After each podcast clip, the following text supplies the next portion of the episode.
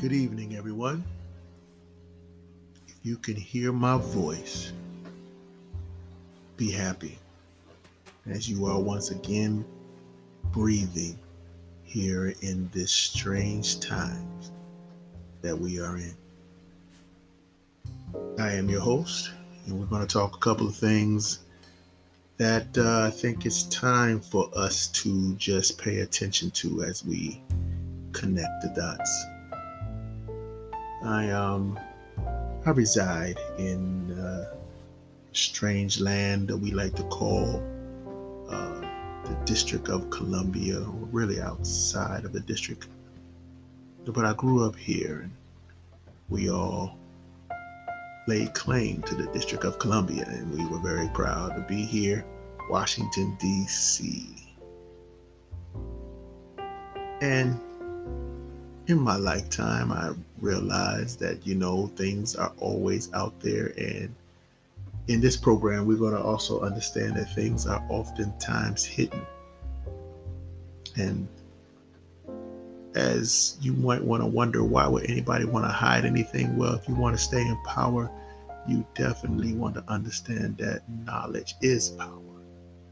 So hide it well.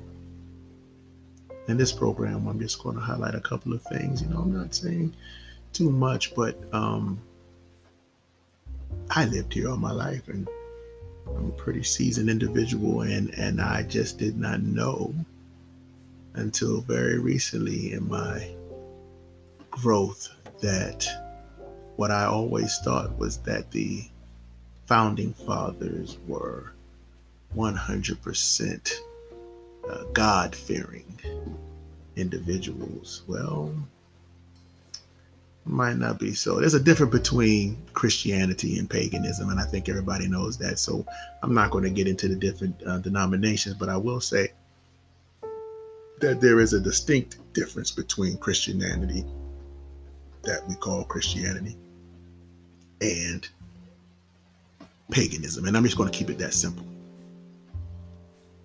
And I'm going to challenge you to look this up. Everything that I say, everything that you hear on this show, please go out and look for yourself. But our founding fathers were not that. These evangelical individuals who think that's the case, it's not true. Founding fathers were very much paganistic in their ideologies of what this country is and should be. And it's right here. And I grew up in its capital, the District of Columbia, and I did not know this. So you got to understand, and we're going to take it back a little bit to the earliest time where the personification of America was a woman.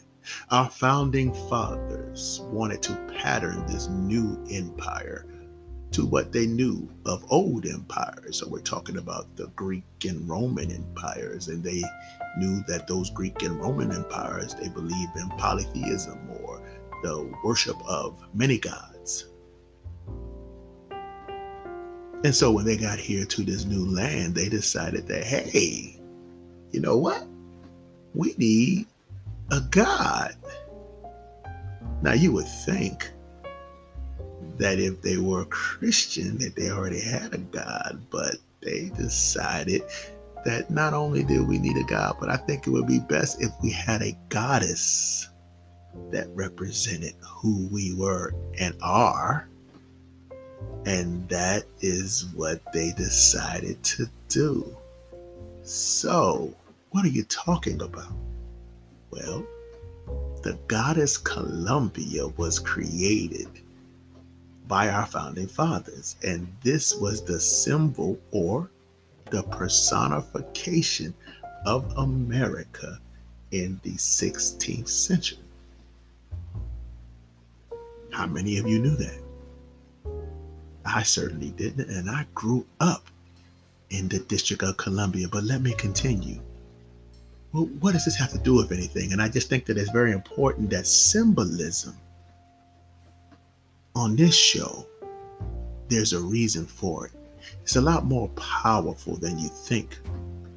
Dare I say that every course and class that you've taken in your educational resume, the most important and the most powerful class was the class that you also least expected, and that's that art class.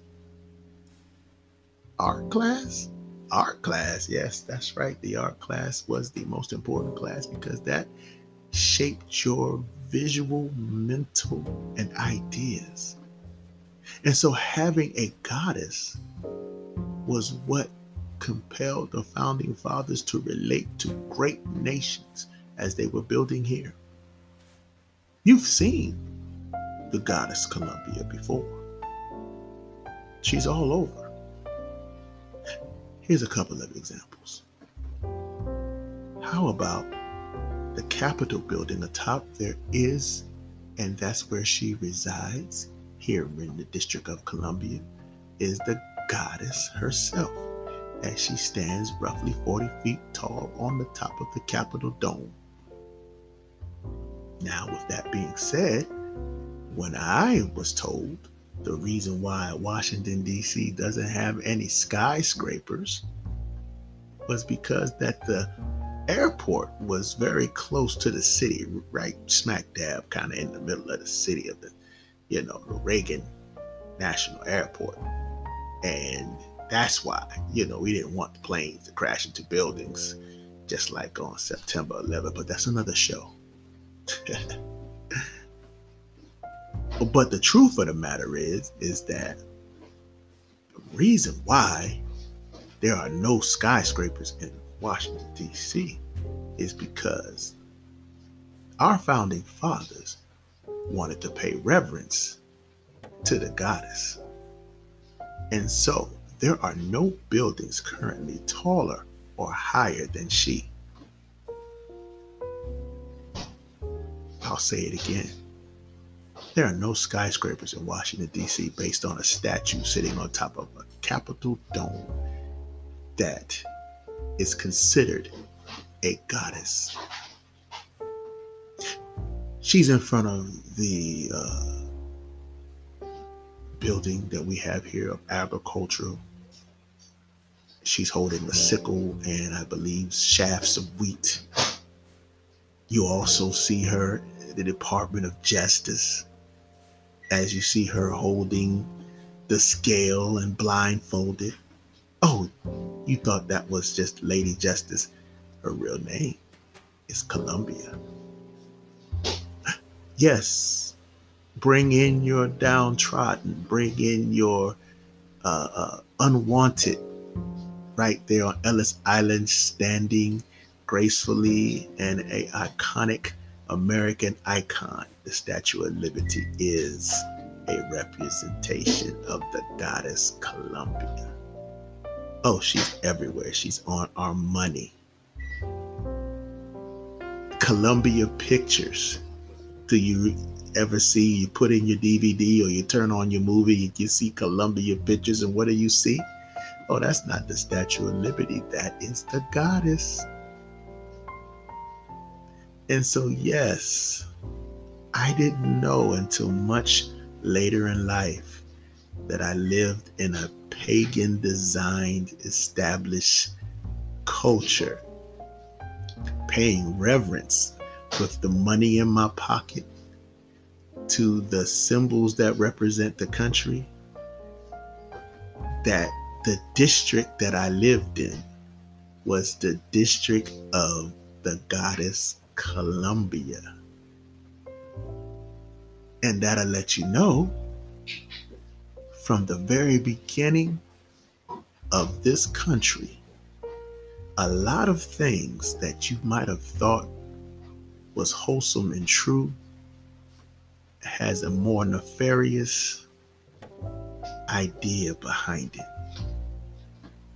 And I'm going to take you on a journey, if you listen to this podcast, on various things that might scare some, but it's here to enlighten, as we are facing very troubling times, and you need to know actual facts before you make said decisions on what it is and how you live your life. And I hope that those can hear my voice can once again be happy that you're breathing. Good evening.